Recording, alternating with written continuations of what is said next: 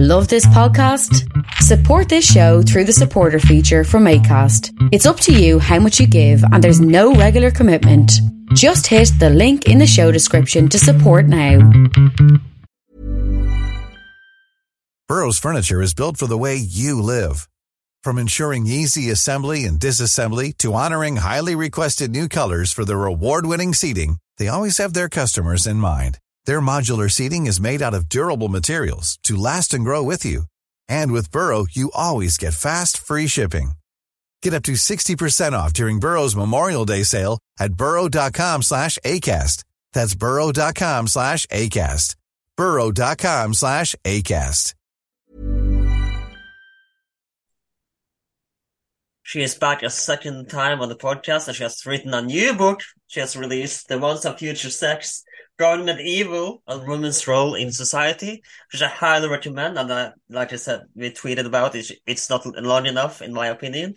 and the last time we were, we were here, we talked about misconceptions in the medieval era, but this time we're going to talk about sex in the medieval era and sexuality. And the, I highly recommend checking out the last one as, episode as well. It got over 10,000 views and it's the most watched episode in the podcast, which I think is just mind blowing. And uh, thank you so much for being back and tell us how did this book came about in the first place. Mm, yeah, so this book is really my baby in a lot of ways. And, you know, I, I, I first began looking into uh, gender and sexuality while I was doing my PhD. PhD. Um, although my PhD was not really about uh, women at all whatsoever. Uh, my PhD was about Prague.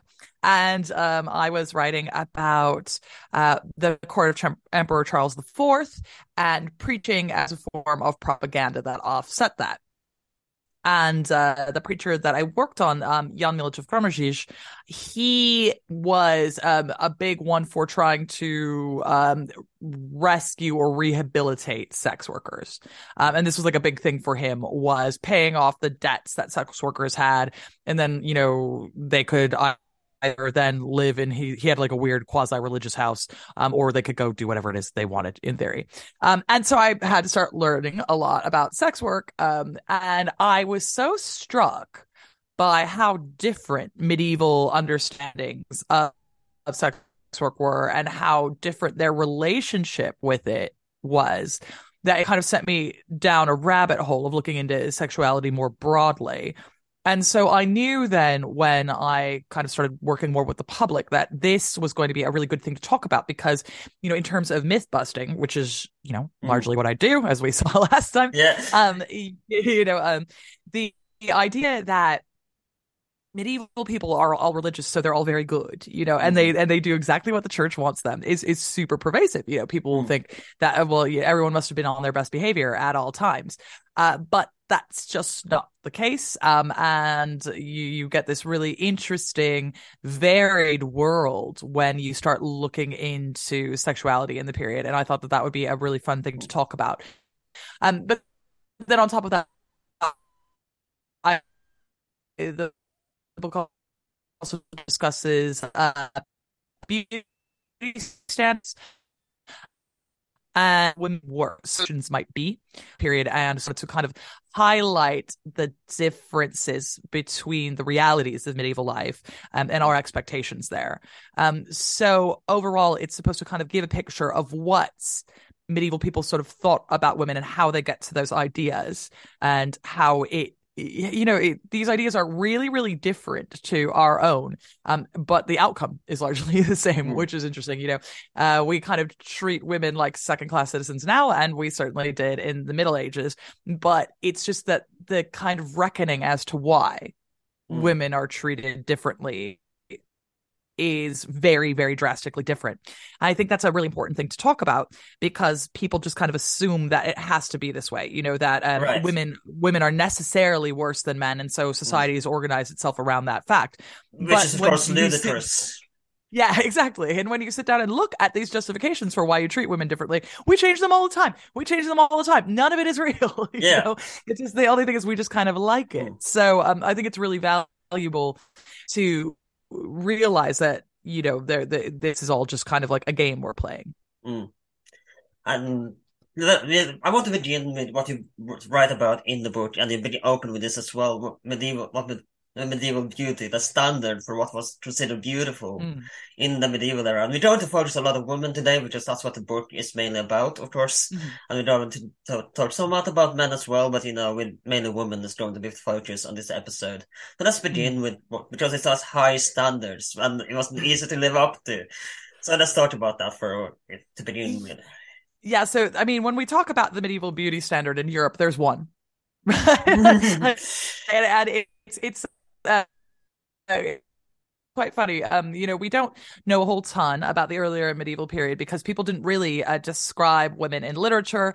And, you know, art, uh, it can be highly stylized, so it doesn't you know really reflect what they'd be going on you know if if you see a description for example of like a 7th century queen they'll just say oh she's beautiful you're like, mm. what do you mean by that? Nope, that's just it. Like, you know, she's beautiful, and that's all. Okay. But you get to the 12th century, um, and the 12th century Renaissance, and medieval people become a lot more interested in kind of creating literary concepts and artistic concepts about what beautiful is. And in order to do this, they do what medieval people always do, which is they go back to the ancient period to go mm. look at what ancient people thought about this. And then they're kind of disappointed because mm-hmm. uh, uh, ancient people also don't really describe um, women. So, you know, for example, they go looking expressly for descriptions of Helen of Troy because you know she's the most beautiful possible woman. So what does she look like? And usually ancient descriptions of her just say that she's blonde and she's got white skin and she's beautiful. Mm. and that that's about it. And that's all you know about her you know? Um so they kind of end up making their own decisions about what they think is beautiful. And there are a couple of people in particular. It's Geoffrey of Vinsauf um, and Matthew of Vendôme, um, who are writing books about poetry, expressly saying this is how you write poetry. Here's a new style of poetry. And when you want to write poetry, this is how you do it and they say this is what a beautiful woman is like just it, just completely say that if you're going to describe a beautiful woman you have to describe her like this and it's a kind of top down scan of the body so it starts at the head and goes to the feet and so a beautiful woman has blonde hair a high free forehead, which is kind of like a really high hairline. So they, they like hairlines to be way, way back and, and like a lot of forehead. Um, she should have black eyebrows that are not a monobrow. There should be a space in between them and they should be arched. She should have gray eyes, uh, um, and expressly gray. They just really like gray eyes. Um, white skin, uh, cheeks that are red like roses, white teeth, uh, breath like honey, and a sweet little mouth like a rose. Then she has a neck that is long and white like a swan, uh, small white shoulders, long arms and long fingers, small high breasts, uh, a thin waist, a pot belly, and thick thighs and a big bum, long legs and small feet. And that's what a beautiful woman is, the end. Um, and this takes off. You know, th- th- this is just the way that beautiful women are described. Now, occasionally, if someone is writing a description of someone who is beautiful and she happens to be a brunette, they'll say, "Oh yeah, she's got brown hair," you know, like very very quickly. Or um, sometimes they will just omit things that don't uh, live up to the standards. So you know, you can kind of read between the lines, and if she doesn't have gray eyes, it just won't mention her eye color, right? And so you, you kind of realize that she hasn't quite lived up to it there. But this then gets taken on in medieval art as well. So pretty much every image that you see of a beautiful woman from this period is exactly the same. Hmm. Um, and I paid a great deal of money for uh, an image of um, part of the Ghent altarpiece uh, by Jan van Eyck. Um, and it shows the Virgin Martyrs at the end of the world, like coming to worship uh, the Celestial Lamb of Christ. And if you look at it, every single one of them is completely interchangeable. The only reason you can tell, oh, that's St. Barbara is because she's carrying a tower. You can tell, oh, that's St. Catherine because she's got wheels on her dress. But otherwise, they are completely interchangeable blonde girls with pot bellies and small boobs. And that is just what it means to be to to be a beautiful woman. Um so there's this kind of ossified ideal of, about beauty. But what I think is quite interesting that that ideal is very much easier for wealthy women to live up to mm. than peasant women. So, for example, um, wealthy women can have white skin because they're not out in the field all day plowing and you know getting sunburnt uh, in a world before SPF. You know, um, wealthy women have smaller can have smaller breasts because when they give birth to children they can give their children to a wet nurse and bind their breasts back up and then their breasts will go back to a smaller size more quickly and easily. Um, wealthy women can have a pot belly because they can have white bread and they're not doing manual labor all day. So they can kind of cultivate the extra body fat that otherwise uh, women can't have. Um, you know having delicate long white fingers again you know well you're clearly some someone who isn't working as a dairymaid or something, you know, uh, and and kind of subjecting your hands to a lot of work all day. Oh, actually, I take that back because dairymaids have it pretty good because their hands are in butter all the time. Uh, mm-hmm. but it's like kind of famous. Everyone thinks dairymaids are hot. It's it, it's very funny. Um, mm. but but you know this kind of thing. So you know if you're not feeding chickens all the time, you got pretty hands, yeah. and you know you can afford nicer clothes, and like the clothes always kind of uh, accentuate this pear shape that they want women to have. And you know it so there's this expressed class way of relating to beauty and of course we have that now right you know our own beauty standards are very much beholden to whatever it is that wealthy people like so for example right. now that um, most people kind of work in inside jobs having a tan is suddenly the thing that's beautiful right because it's like mm. oh have you been on holiday right mm. you know or you've got enough yeah. um, free time to be out in the sun so wow, that's that's nice. Mm. Um, you know, we don't well, you know, we're we're in the process of changing our beauty ideal once again. You know, we were in this kind of like Kardashian moment yeah. where we wanted like really exaggerated hourglass figures, which you know, a surgery will do that. Mm. You know, ta and like who can afford surgery? Mm. Then surgery became less expensive. Mm. And suddenly that's not good anymore. And now we're we're back to this thing about being ultra, ultra thin uh, which mm. requires you know hours upon hours of exercise and a personal chef and you know mm. just not eating right and a lot and a lot um, of women get eating disorders because because they try to keep so thin yeah, exactly. And it's a really interesting one because, you know, you'll see people say ridiculous things about it and they'll say, oh, well, you know, really being thin is healthy, you know, and which mm. obviously it isn't. And, you know, so uh, of course everyone is attracted to that. And, you know, if you told, if you showed a medieval person a picture of like a fashion model now, like a super, super thin fashion model, they would be like, What are you talking about? I don't think this is attractive at mm. all whatsoever. You know, like it just, it's something completely different from them. And I think that that is a really useful thing to kind of think about because it just shows us how much of a construct all these things are. These, we just kind of decide what's beautiful. It, it, you know, it's a decision that we make. And surprise, surprise, that decision that we make always favors the people who have money at all times. And you know poorer women have to start really dangerous you know a way of kind of looking at mm. things. And it, it leads to people really destroying their bodies and destroying their lives. Yeah, yeah. and something that you write about as well because we mentioned the standard of beauty and if you try to live up to that standard you were basically branded as for lack of better word, slut, a slut. You, you, it, it was hard. Yeah, it, it was very contradictory in the medieval era. Yeah, so it's it's an incredibly funny one because so for example, the, you know, in order to achieve these things, you could wear makeup, right? Mm. So you could wear kind of like white face paint, and you get these. Um, I think it's in uh, the Knight of the Tower, the Tower of Landry. He writes this kind of guide for his daughters about mm. how to be a good wife, and he's warning them off about makeup. And uh, he gives this example of a woman who was renowned for her beauty, but she'd been using makeup the whole time. And then when she dies, like her face essentially collapses in on itself because the makeup was so caustic or something and they're like aha see she wasn't really beautiful and now she's in hell because uh, using makeup is is considered like a sin and there's this direct um, link between the idea of wearing makeup being a sin and uh, the person of Jezebel. Mm. Which is a really interesting one because, you know, famously, the thing about Jezebel, if you read the Bible, is that, you know, she kills her neighbor because she wants his vineyard. Like, she's a murderer. Um,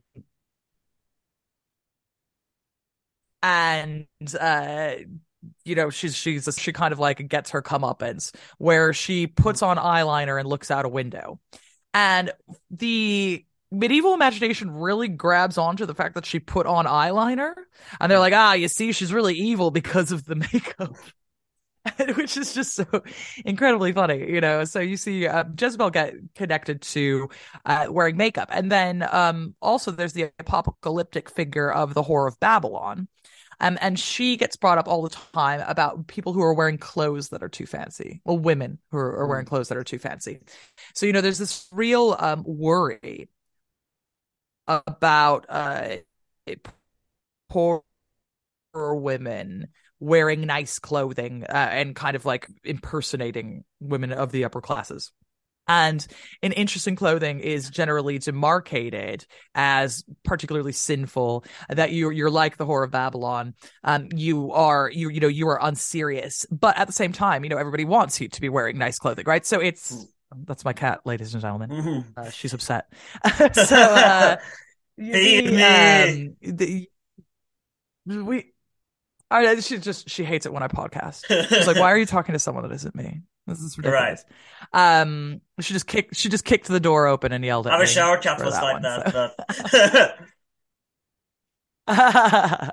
yeah. Um so it, it's quite interesting because on the one hand you're telling women that the most important thing that they can be is beautiful which happens all the time in the medieval period because beauty is expressly seen as a divine favor.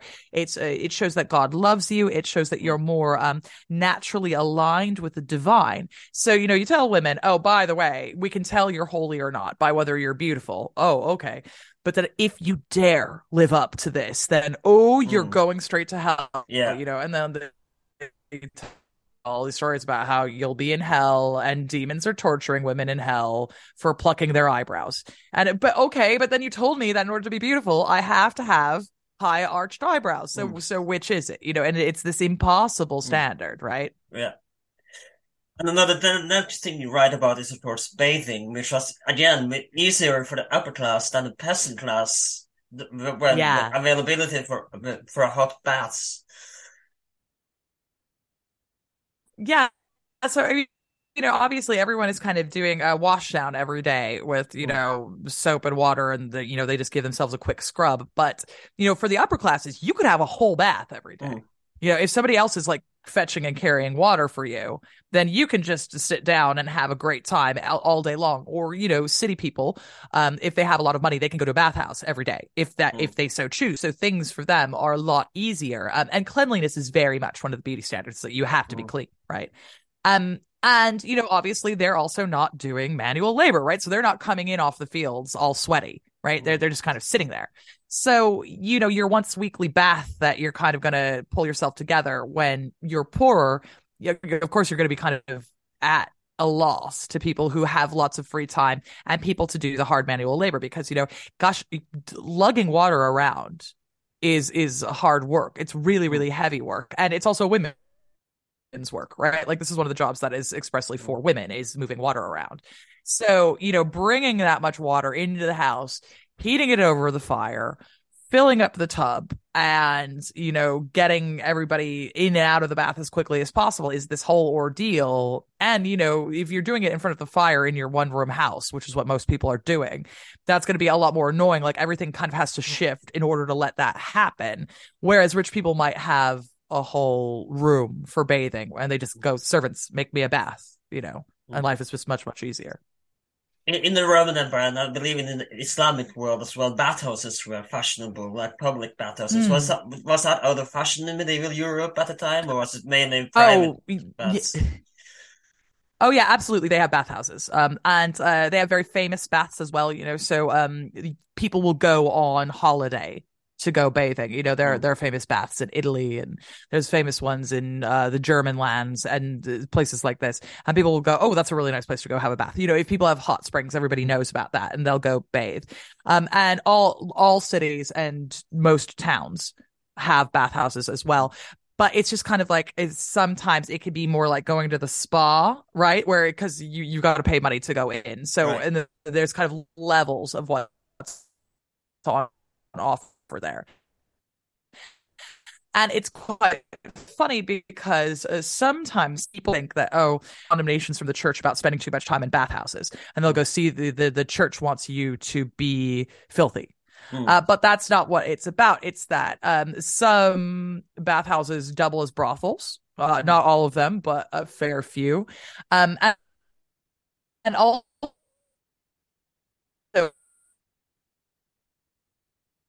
back you have both men and women in marrying. And so what the church is actually complaining about uh, is sex, not bathing. Uh, and hmm. people get a bit confused on that one. Hmm. How, explain how people can get easily confused about this. I mean, it's, well, because... To answer itself, but you know, just yeah so if if the the church will condemn people and say oh um you know you are uh you're a frivolous individual and you're sinful because you spend so much time in bathhouses. You care more about baths than about the lord. And what they're saying there is they're not talking about bathing. They're they're talking about are you having sex with people? In in in the bath in, in bathhouse because you know they all bathe. They they all have and they all probably have private baths you know they don't go they don't go to a bathhouse because that's a realm of temptation mm-hmm. right? That's where there there are a lot of you, you know there's a lot of naked people mm. frankly. And so uh and it isn't really segregated. Um and it's kind of a known known. It, you know they they are in a lot of ways lab the term we would use the term bathhouse in the english speaking world to kind of indicate that uh somewhere is a sex club. Same thing mm. for, for, medieval people. But there so there's bathhouses and there's bathhouses. Yeah. and it's just you know it's one of these things where people just kind of understand which is which at the time. Mm. it's kind of like how now there's massage parlors and massage parlors. Mm, yeah and we yeah. know we know which one is which right? Yeah. So next thing i want to talk about is virginity and that was highly highly valued, mm. especially if you were medieval monarch. But was it the same like if you were a virgin, that was optimal, the preferred, of course, if you were going to get married, but was it the same with the peasant population as well in medieval era? Yeah, so it's a, a really interesting one because here uh, peasants have a lot more freedom. Um, so for you pretty much need to be a virgin when you get married. Mm. And that's just that.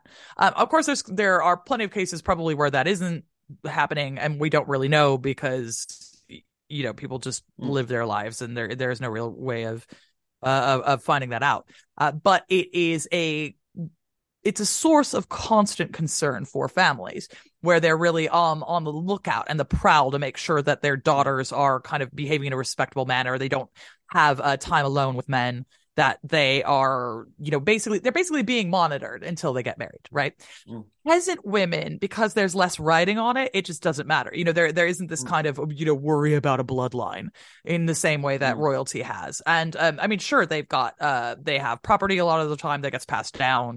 You know, that mm. they're and you could be a rich peasant that's entirely within the realm of possibility but they don't have the same kind of emphasis placed on them and also they are much more likely to be able to uh, decide on their marriage partners as well. I, I, I want to bring. Yeah.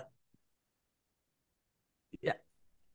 Yeah. Yeah. So it's like, you know, if, if you are fall in love with someone and you want to marry them and you're a of marriages, then they are to have kind of business type marriages. Mm. So, and that is one of the worries about why noble and royal women might be having sex uh, before they get married is because the, since they're just getting married for business purposes, it's like, well, mm. you might not have anything in common with this person at all yeah. whatsoever. You're just doing it out of a sense of moral duty. So you're like, well, I'm going to go have fun. Mm. Right. Um, and so it's one of these things where it's quite interesting. So the way that they talk about virginity, you know, uh, women is they refer to maidenhood. Mm. And the experience of maidenhood is kind of similar to the way that we talk about teenage girls. So it's like you're I mean, you're sexually mature, but you're not having sex. So like mm. maidenhood is seen as um the ideal state for women. Mm. So, for example, at the Last Judgment, when everyone is going to get up out of their graves and, you know, be judged by uh by I, will say George Michael uh, and be judged by uh, by, by uh, Saint Michael the Archangel. Mm. Um, you know, he they are coming out in their ideal forms, right? Mm. And their ideal form, if you're a man, is kind of like middle age is what they mm. always say. So there's this kind of like a 30, 40 year olds. That's what they, and women come out looking like they did as maidens, mm. as teenagers, and they all look like the beauty standard and whatever else. And, and to the point where, you know, you see, for example, um, in the Pearl poem, which is written about a uh, man looking for his, his daughter dies at two and he kind of gets a vision of heaven and sees her. And in heaven, she's a maiden. Mm. So you know she's suddenly like uh, she's suddenly kind of like around 18 or so mm. and you know and of course looks like the ideal beauty standard because the ideal thing to be is this is to be a maiden so um someone you can sexualize but who isn't sexual is kind mm. of the thing and then you know it's it, it it is quite interesting you know it reminds me a bit of the way that we talk about like young women pop stars mm. right like uh, you know i'm old so kind of like growing up uh with britney to talk about this all the time but that but she was doing these incredibly sexual dances and like mm. and, and it was like that you know trying to kind of maintain those two things at once mm. that's sort of how medieval people feel about maidens mm. and i remember reading about the robert k Mas- the late historian robert k Massie's work of peter the great and he mentioned about how medieval women in russia up until peter the great's era and perhaps later as well but if you were the virgin when you were sent off to marriage you were basically locked away, sent back to your dad. You were flogged, and you were locked away for life. You you had no possible future that you could imagine if you were busted for being a virgin in medieval Russia. Oh yeah. It, oh, oh, I mean, it's all it's it's really you know there are consequences. Mm for you know nobles with with these things and and more but more particularly noble women if you're a man you can help yourself like go hmm. have as much sex as you want yeah. if you're a man they don't they don't care at all it's you know the, the uh, emphasis is always placed on women and you know it, part of it is just kind of a um, a panic about um, the bloodlines, you know, just like mm. establishing paternity, mm. Essentially. Mm. So if you're a man, you can go and have sex with whoever you want, especially if they're from the lower classes. That's absolutely fine. That's just kind of like a gimme. Mm. Uh, but women have to not have sex so mm. that they can be monitored, essentially. Mm. Was this the case a lot in like medieval Russia that if you were busted for not being a virgin, if you were nobility, you were sent back and looked looked away from good, or was it not that harsh, perhaps? I, I mean, you would you probably send back to your family. You mm. probably won't be, uh, and then within that, there are certain things happen. A lot of the time, you'll get sent to a nunnery. Mm.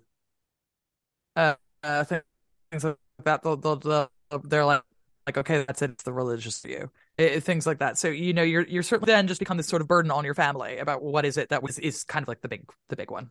Yeah, yeah. So there was a that's something I want to mention here. For example, for example, like we have Eleanor of Aquitaine and uh, Henry II, who had numerous adulteries, for example, mm-hmm. and the Pope didn't care, but people were out to destroy Eleanor of Aquitaine because she had some a few adulteries in her life, and because of this, she was going absolutely to be destroyed. Her um, reputation. Um, yeah, and it, and it's it's quite interesting too because um also because she was really quite disliked, mm. you know, um even within it they, they make up all these weird rumors about who she had affairs with. Mm. So you know, there's rumors that she had affairs with her uncle, or, or there's Saladin. rumors that she had an affair. Saladin, and we're like, no, yeah. that did not happen. Like, there's absolutely no way that that happened, you know. Um, and it's quite funny because it's like, yeah, she just hated both of her husbands, like both mm. Louis and Henry. She just didn't get on with, and that's fine. And you know, they they are absolutely off having all the affairs that they they want, but you know, when she's kind of like at her court in Aquitaine living her life, even though, you know, she's been away from these men for years, you know, it, it's kind of like, oh, well, this is completely inappropriate, even though, you mm. know, she's not divorced from Henry, but they're separated, mm-hmm. right? You know, she tried to foment a whole rebellion against him, mm-hmm. you know, and so it's like, well, what, what do you want? You know, but th- so there's this understanding, you know, that men can have mistresses like, to the point that like a royal mistress is pretty much a, a title mm. that you can have, but women can't have that. I mean, mm. they do. There, there's certain. Um, it's so, for example, Queen Isabella, also known as the She Wolf, very openly mm. has a has a lover. Uh, but you know, you that's how you end up with nicknames like the She Wolf, right? Yes. is, is by openly behaving like a man, right? Mm. Um, and it, it's quite an interesting one because you see people really loathe women for acting on their sexuality, but at the same time, it's assumed that women are massively sexual Mm. and you know and, and are sex crazed. So there's kind of this how does how does that work? How do you square this circle right? It's like oh well women are definitely very very horny and they're they're big old sluts. Mm. and you're supposed to somehow overcome that and master that even though everybody secretly thinks that you know? Well actually not even secretly. Everyone just completely thinks that right I mean, we talked about this last time as well, that the church wasn't all powerful as the movies make it out to be, and a fi- hmm. historical fiction, but they are very quite mm-hmm. powerful. So how power, how powerful were they when it came to sex and sexuality between couples? Or in general? So, I mean, I think probably about as powerful. Yeah, I mean that's a good question. I mean, they, so they they managed to set the tone of what is acceptable sexually. You know, they say they are able to say the only time that sex is acceptable is between married people who are attempting to have a baby. Uh, but they have all these other rules, right? Mm. So they have all these other rules about, you know, when it is you're not supposed to be having sex. So, like, you're not supposed to have sex during Lent. You're not supposed to have sex during Advent. You're not supposed to have sex on Sundays. You're not supposed to have sex on Wednesdays. You're not supposed to have sex on Fridays. You're not supposed to have sex when it's daylight. You're not supposed to have sex with your clothes fully off. You're not supposed to have sex if you're pregnant. You're not supposed to have sex if you're on your period. You're not supposed to have sex if you're breastfeeding. Like, you know, th- there are all the rules about when you're not supposed to be having sex. And if it were the case that everybody followed all of the church's rules about when you are not supposed to have sex, no one would have been born in the month of September in the Middle Ages. I mean, judging to those Like it standards, wouldn't, it wouldn't have happened. I mean, judging to Yeah, those so, standards, uh, clearly, yeah. clearly, yeah, like, you know, like there, there's just absolutely no way. There's, yeah, like there's absolutely no way there, and um, I think also with this, you know, you can just tell from, for example, penitential literature. So penitentials are kind of the guidebooks that priests use when they are hearing confession, um, and they tell they tell priests, well, here's some questions you can ask. Mm. And they tell priests, um, oh, here here are the penances that you give if they confess to these sins.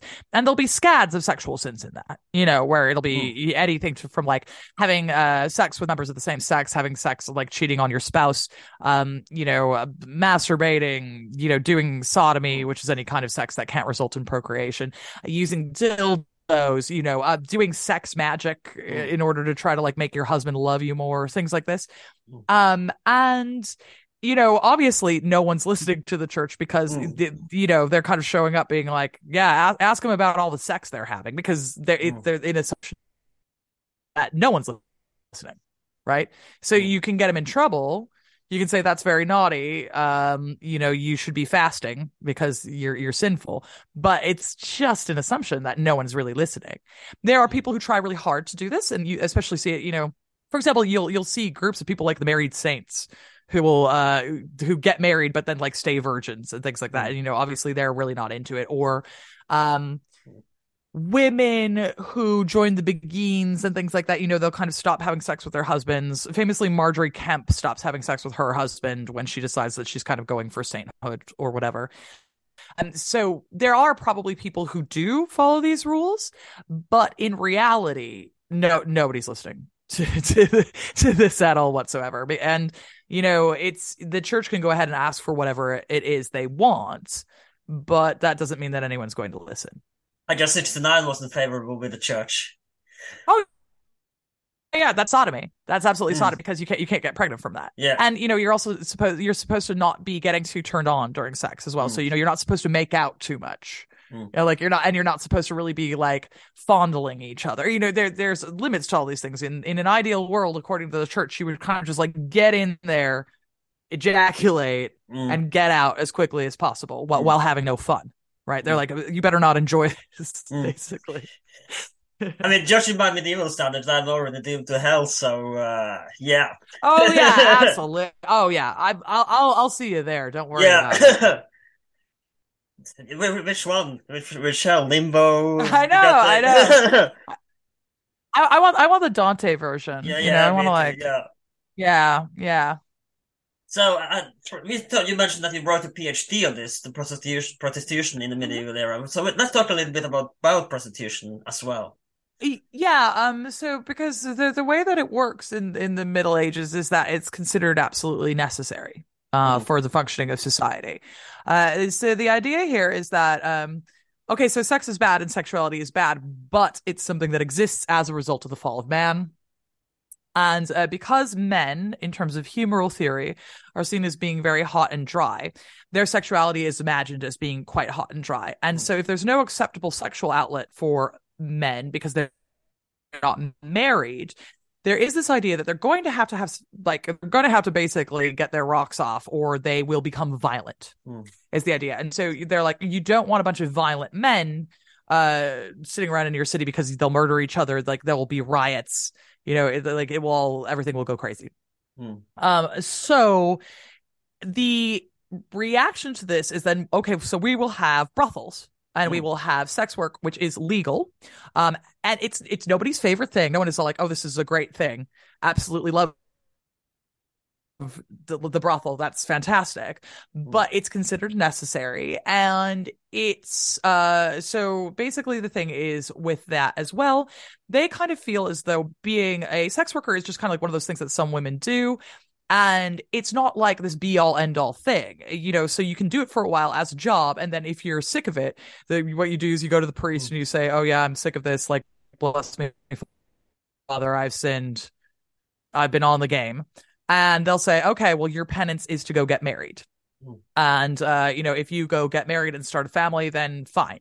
Um, sometimes, especially in the later medieval period, there will also be dedicated uh, kind of nunneries and things for people who have been in sex work. Um, and like there's orders like the Magdalens, for example, in the German lands are like expressly for ex sex workers.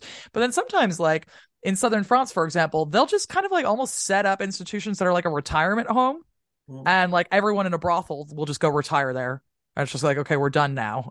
and it's kind of Hmm. like semi-religious, but not really. Um, so they're they really think about it differently to us, where we're like, oh, if you ever ever were a sex worker, then your whole life is ruined, and you're Yeah. just oh, this fallen woman, and oh god, oh what what a terrible thing that happened to you. And medieval people are like, I don't know, it's a job. Yeah. All right. You know, like, and it's uh, granted, and you know, as I say, they're not like, oh, no one's going like, oh, I really hope my my daughter works in the brothel. Hmm. Like, that's not what it is. But it is, especially so. Say you're some peasant girl and you don't want to live down on the farm, Hmm. and you show up in a city. You manage to run away, and you show up in a city. That is incredibly well paid work that you can do right now. Hmm. And we know that you can make a lot of money off of it because um so well in a, in a lot of ways but like so for example the preacher that I worked on when he starts his weird little community uh for preachers and ex-sex workers he does it in like a big old house that was owned by a former madam. So she was making Hmm. tons of money like scads of money. And then she's like oh I've seen the error of my ways. Please I'm giving I'm giving you like th- this house and all this money. Um, but also you see it in the examples of the so-called prostitute saints who are uh, Mary Magdalene, uh, the Afra of Augsburg, and uh, Catherine of Egypt, I think. And um, they, the, you know, their legends are always like they were incredibly rich. They made so much money. Uh, and and they, you know, had all these beautiful clothes, but then they give it all up because they love Jesus, right? And so it just kind of shows you that this is this way of making money that is really possible for a lot of women. And you know, there's um the, this is something that is written about really extensively. So Saint Augustine writes about how this has to be permissible. Um, same thing with Thomas Aquinas. Um, he writes about it and says that it needs to be permissible. And you know, here in London, where I am, the largest number of brothels are in Southwark because usually, um, usually it's uh, said that brothels can't be in the middle of a city; they either need to be ec- up next to or outside of the city Mm. walls. So here in London, most of them are kind of like across the river. Um, and all that land was owned by the Bishop of Winchester. So the Bishop of Winchester is just like making all of his money renting to brothels, right? Uh, So talk uh, to the point where one God's of the slang terms in the kind of late medieval and early period. Yeah, right, right. You call them. They call these women in the late medieval and early modern periods Winchester geese. That's like Mm. one of the slang terms for sex worker. So it's quite different, right? Um, it- it's just a really, really different way of looking at sexuality and looking at um, at women and and how these things might work out. And there was they talk about homosexuality in Mm. In the medieval era because, as you know, in the Roman Empire, it was common to take a younger lover, and it was common to have a partner. You know, Hadrian was oh, gay, and even Trajan was told was gay, I believe, and he had a younger lover. He didn't lover as well, and Hadrian. You know, you have Hadrian uh, local, of course, and but in the medieval era, it was was not okay to be be a homosexual or lesbian in any way or form, right? Yeah, so it, it it's one of these things that's kind of interesting because you you know they don't have a concept of being Mm. homosexual. Um, for medieval people, you know, is sexuality isn't like a defining term. You're defined by your actions, Mm. right? And so your actions are if you is are you a sodomite or not, Mm. right? And sodomy again is defined as any type of sex where you can't get pregnant. And obviously to people who are of the same sex you know they're, they're having sex they're, they're not going to be able to get pregnant. So you're definitely doing sodomy Mm. right? Mm.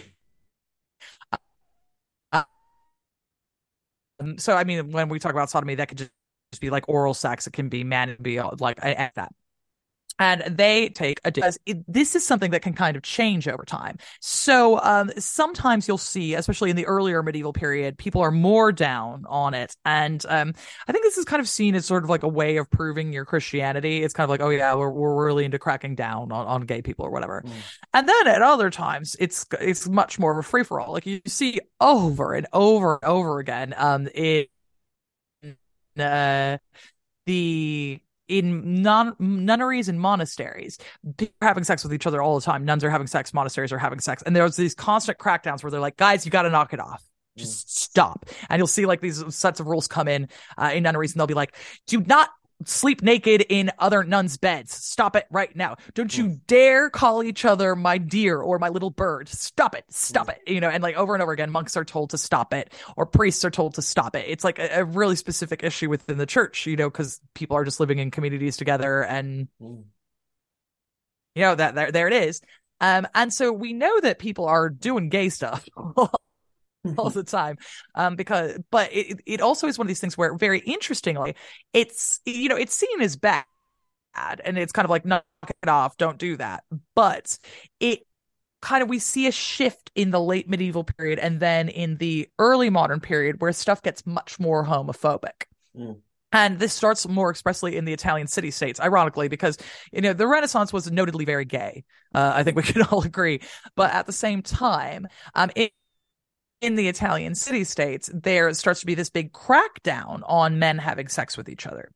Um, and so, for example, they they will establish like sodomy police who basically just go around looking to bust men for having sex with each Mhm. other. Um, but even then, when they find men having sex with each other, then this is kind of documented. Um, you know, the first time you get caught, it's sort of like, okay, you're fined, I don't know, five lira. And then if you're caught a second time, it goes up to 10. And a third Mm. time, or it, it's 20. Fourth time. And then kind of like on the sixth time, I think it is, they'll, they'll kill you, Mm. uh, which is obviously awful.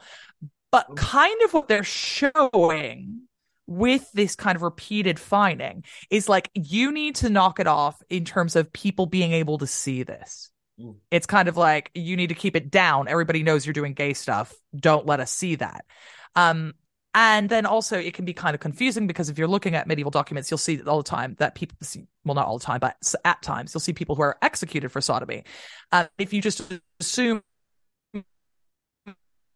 sodomy is gay sex, then sure. A lot of time, if you go look into it and you see that somebody was executed, you'll find out it'll be like a guy who raped an eight year old. Mm. And they're like, no, that's it. Like, and they don't have a word for pedophilia. You know, they don't have a word for it, it's just form of sodomy. And so there are obvious gradations within it as well.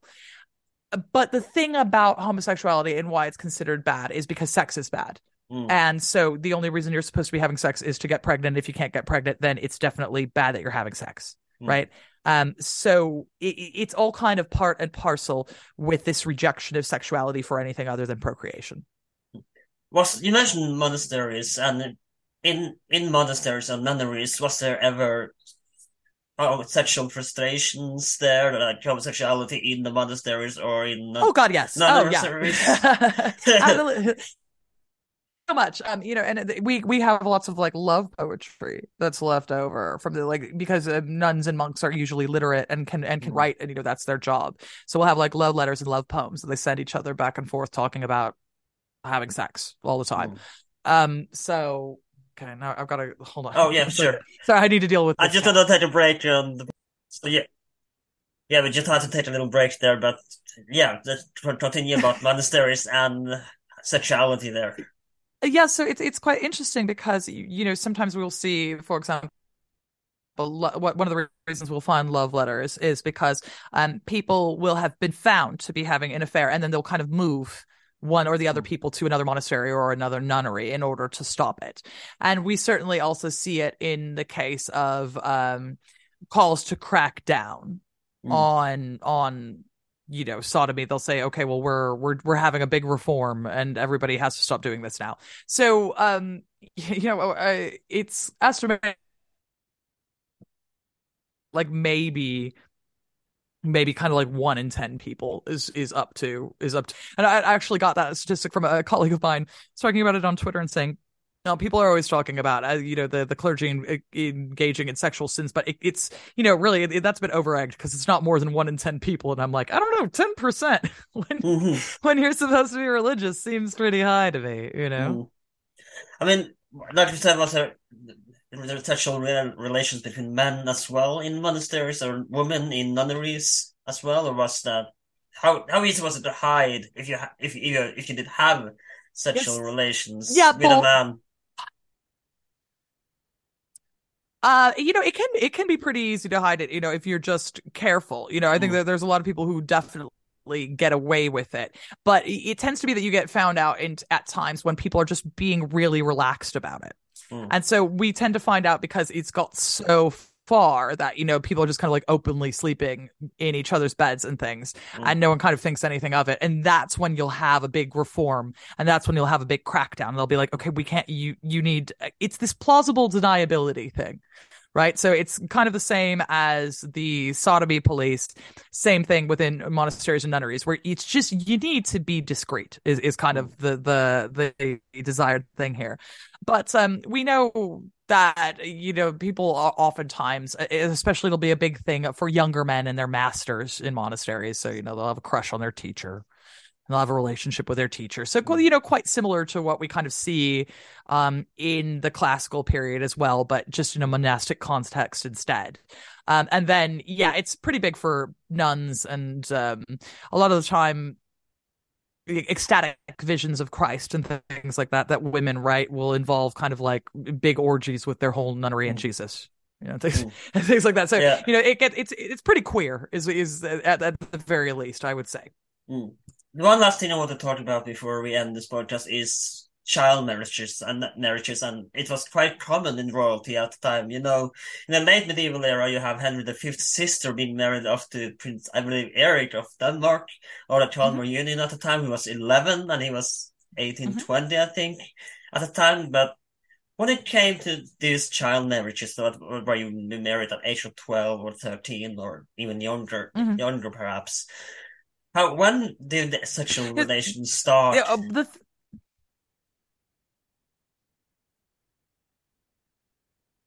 much later is the answer. So um, it's it's pretty common that you know you you'll get what will happen with with these, right? Right. So you, what what happens is that um you get married. Um, mm. but but by that you just have the religious ceremony. So you go to church and you get married as an 11 year old or as an eight year old, and then usually the wait time then is till you're 16 Mm. Um, and that, and then at 16, then there will be kind of like a betting ceremony and then they will have sex. Mm. Um, that is still young in terms of the average yeah. age for everything in the medieval period. The average age of marriage for medieval people is 20. Mm. Um, you know, they, they get married in their early 20s uh, as a general rule of thumb, but you are royal. Obviously, you have a whole different life, you know, and your, your sex life is, is about you know uh, creating heirs and creating uh, contracts. So it is young but it is it, it, it's definitely one of these things where you are waiting you're waiting till 16 um sometimes they can go as low as 14 in the case of girls but it's frowned upon. Mm. it's frowned upon.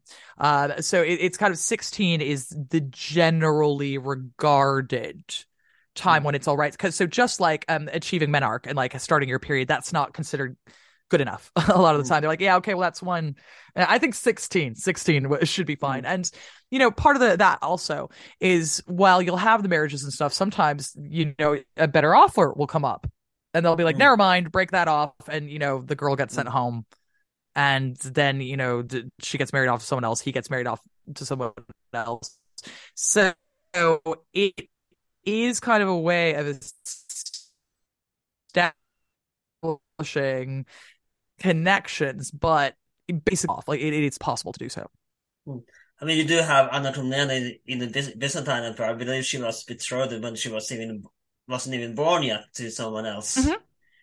Yeah, yeah, yeah, and it's it's really crazy um, how how medieval monarchs live, you know. And it, it, the thing that I always say about it is, you know, these are definitely true things and true things that happened, but we mm. have to also keep in mind how few people the monarchs actually are. You know, they're kind of like hmm. point zero zero zero zero zero one percent of the population, yeah. but we just know everything about them, right? We mm. know everything about monarchs because they're the rich people, and so that's what things are written down. So this is not how most people are living. It's not how most people conduct hmm. marriages. Mm.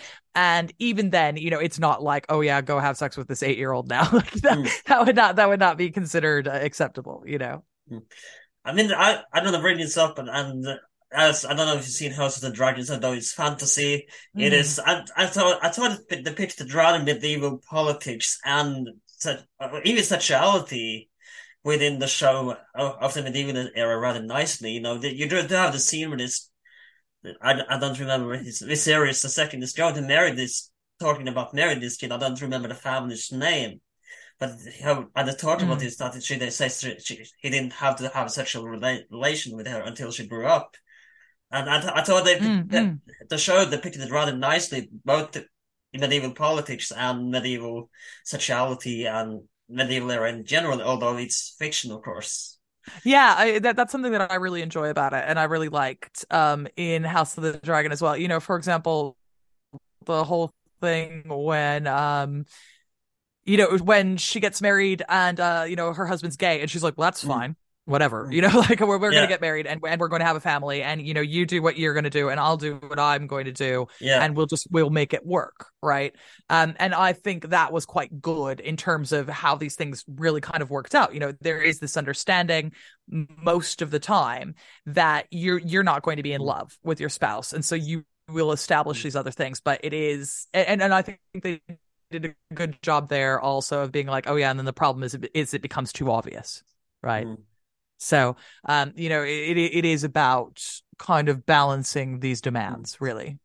And it's really on this show where you ship incest. I know, I know. and you're like, you're like, oh, that's gross. She finally got together with her uncle. Isn't that nice? You're like, oh, Like they will. They'll really, they'll really fool you in, yeah. in you know. Thank you so much for coming on. I think we're gonna round it up there, and uh, of course, before you go, do on the social media you want to share? Anything else you want me to put in the description? And where can people find your book? Oh yeah, you can find it wherever uh, good books are sold. I also know if you don't want to read it in English, it's coming out in German in October, um, and sometime I think early next year in Chinese. Oh, exciting! Uh, but yeah, yeah, you can get it. Uh, you can get it uh, pretty much um, anywhere you usually get books. And the thing that I'm asking people to do is, if you have bought it, if you could review it online, if you like it, that really helps. Apparently. Hmm. Mm. And uh, of course, you have on social media you want to add me and uh, blog. You have a blog, you know that you yeah, my blog. Yeah, um, uh, going-medieval.com is there. I I just wrote something this week about uh, tapestries and sexuality and what we can kind of learn about the upper classes from that. Um, and um, I am on Twitter at Going Medieval, and I'm just kind of dicking around there. So come by, say hi. Absolutely follow. we are also available on Twitter under H12. You can find us on Spotify, YouTube, Apple Podcasts, wherever you can find podcasts. If you are an Apple Podcast, please consider writing a review. That would help us out a lot. Also, check out our other episode on misconceptions about the medieval era or other episodes of the podcast as well. Please like, share, and subscribe, and I'll see you next time. Hey, it's Paige DeSorbo from Giggly Squad. High quality fashion without the price tag. Say hello to Quince. I'm snagging high-end essentials like cozy cashmere sweaters, sleek leather jackets, fine jewelry, and so much more. With Quince being 50 to 80% less than similar brands. And they partner with factories that prioritize safe, ethical, and responsible manufacturing. I love that. Luxury quality within reach. Go to quince.com slash style to get free shipping and 365 day returns on your next order. Quince.com slash style.